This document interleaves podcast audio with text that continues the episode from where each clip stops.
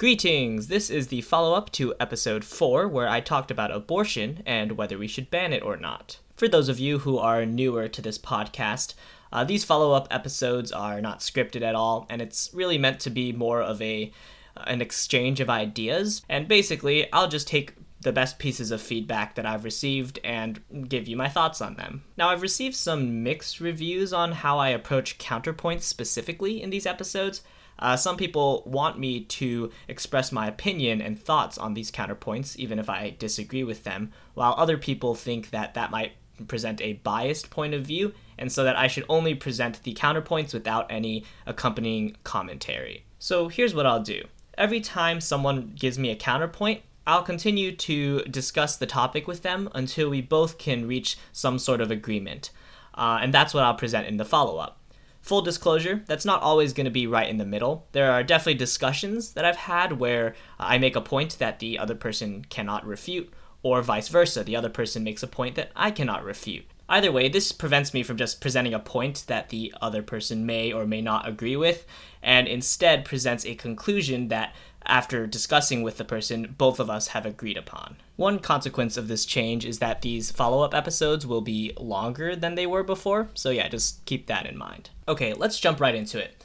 Uh, first of all, I am absolutely stunned at the amount of positive feedback that I received after the last episode.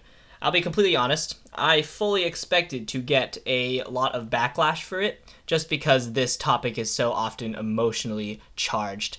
And um, I instead got a lot of support, and that's super encouraging to me. So, thank you to all who encouraged me or gave support for the podcast. Okay, moving on. Another listener pointed out a small mistake that I made in my original episode.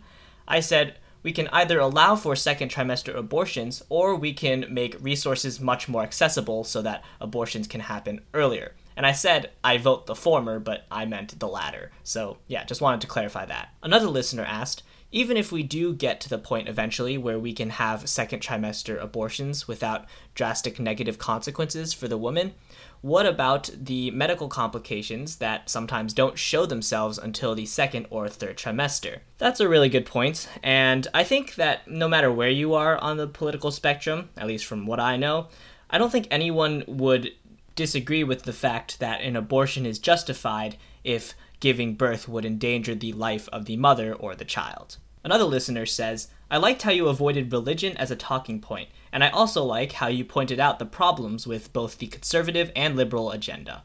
One thing you could improve on is this. I feel like you think abortion is bad or something that should stop, but you didn't really offer much research for that. If abortion isn't wrong, why do we need to prevent it in the first place? It was extremely well worded and um, it, it holds a lot of truth. I admit that in my podcast episode, I didn't really provide a lot of evidence or reasoning as to why we should reduce abortions in the first place. And that's largely because it's really challenging to prove objectively whether something is morally correct or morally incorrect.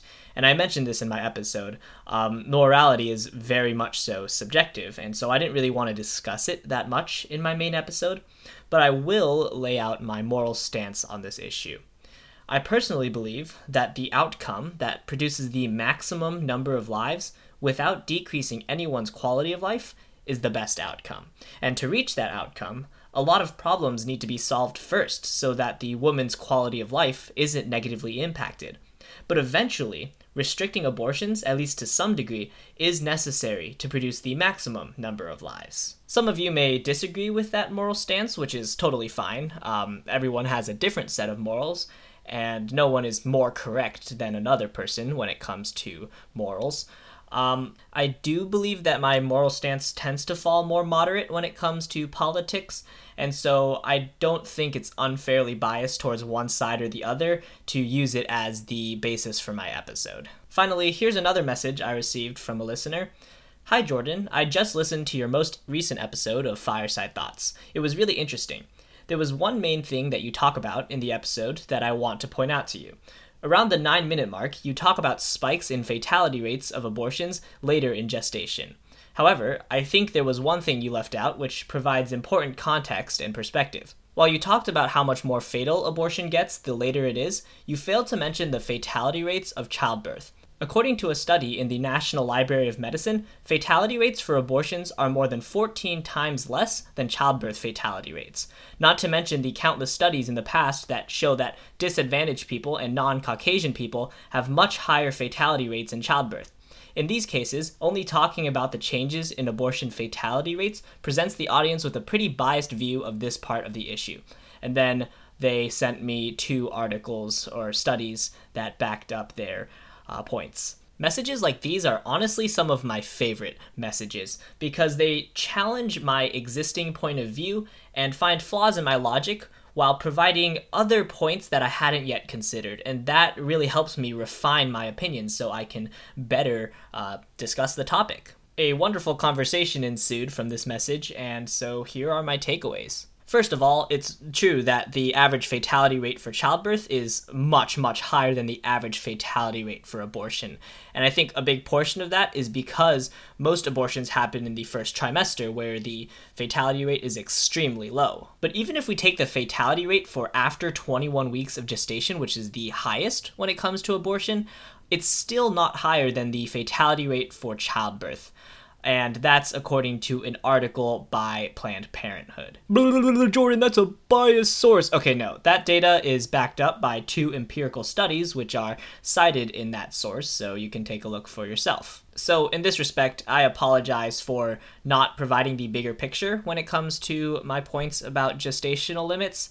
Um, from a strictly safety perspective, it is more safe for women to get an abortion at any stage than it is for them to actually give birth to the child. This point doesn't contradict anything I said. Uh, objectively, it's still safer for women to get first trimester abortions when compared to second or third trimester abortions, but it does provide some really important context that I think is important to consider. With regard to the point about racial disparities, um, the listener sent an article by the CDC that talked about racial and ethnic disparities in pregnancy related deaths. Uh, and it showed that when it comes to childbirth, black people are disproportionately uh, more affected in terms of fatality rates. The point that the listener was trying to make was that if we were to force everyone to give birth instead of get an abortion, it would disproportionately affect black people in terms of mortality rate. But an article I found in Obstetrics and Gynecology concluded that those racial disparities in mortality rates were still present when it came to abortions and pretty much to the same degree as well. I do think it's a problem that black people are disproportionately affected by mortality rates in either abortion or childbirth, but I think that that becomes an entirely different topic at that point and something for a different episode. But um, banning abortions would not disproportionately increase the mortality rate of black people. Do I think that banning abortion would be an example of systemic racism? Um, no, I, I, really do not. Uh, I could see a case being made, however, for it being an example of classism, since its effects would be correlated to the amount of wealth a person has and not the color of their skin. And that concludes this follow up episode. If you enjoyed it, please do share it with those around you. It's the best way to support me if you appreciate the podcast. Um, also, you can follow me on Instagram at Jordan's Podcast. That's just all one word. And that's where I post updates and polls occasionally for uh, episode topics. But yeah, thanks for listening, and I'll see you all next week when I release episode 5. Goodbye.